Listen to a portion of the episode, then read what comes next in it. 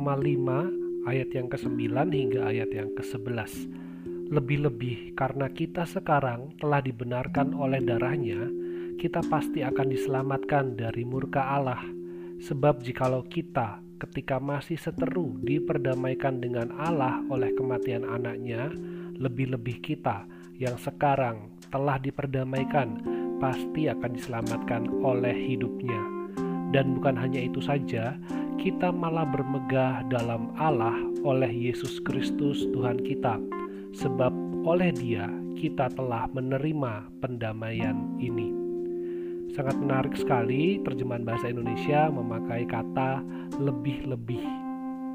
Ini menunjukkan ekspresi syukur yang tidak dapat dilukiskan dengan kata-kata. Kita yang telah dibenarkan oleh Yesus Kristus, kita juga mendapat kelegaan karena kita diselamatkan dari murka Allah.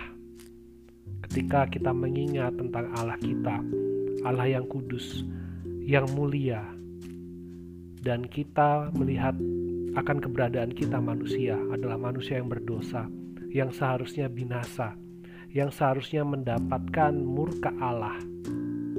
Kita sekarang sudah diselamatkan oleh darah Yesus Kristus yang tercurah untuk penebusan kita.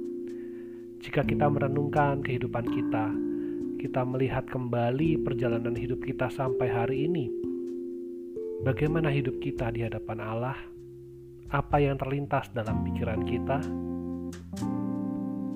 Bagian ini memberikan sukacita, memberikan penghiburan, memberikan penguatan bahwa di dalam Yesus kita sudah mendapatkan jaminan. Kita tidak lagi dimurkai Allah. Ini penting bagi kita di dalam menjalani hidup ini ke depan.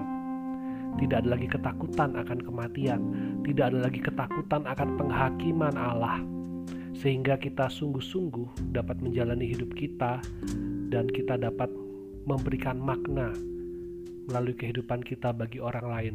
Kita dapat menjalani hidup kita sebagai hidup yang berguna bagi sesama, hidup yang memberi dampak positif karena kita mendasarinya di dalam kelegaan, kita mendasarinya di dalam sukacita, kita mendasarinya dengan pengharapan di dalam Tuhan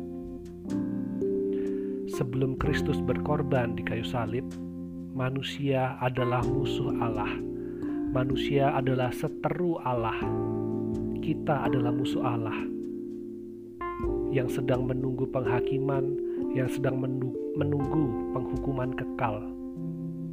Tetapi dengan status itu pun Allah memberikan jalan keselamatan, yaitu Yesus Kristus.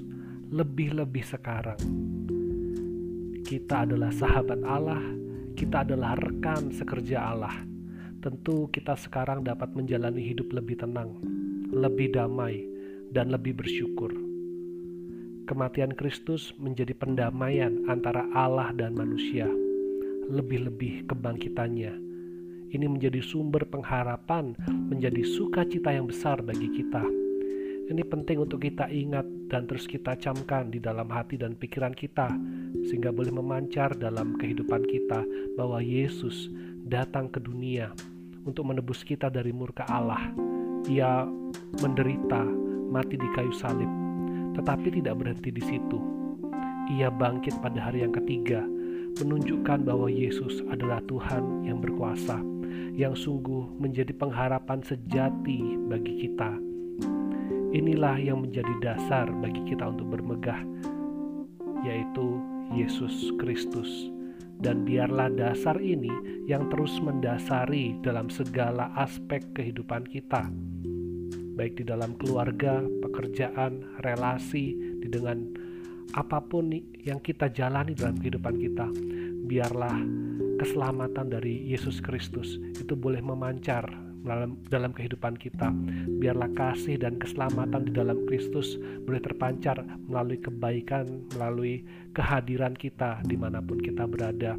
Kiranya firman Tuhan ini boleh terus menolong kita, karena Yesus sudah mati dan sudah bangkit, dan kita sudah diperdamaikan dengan Allah. Tuhan Yesus memberkati.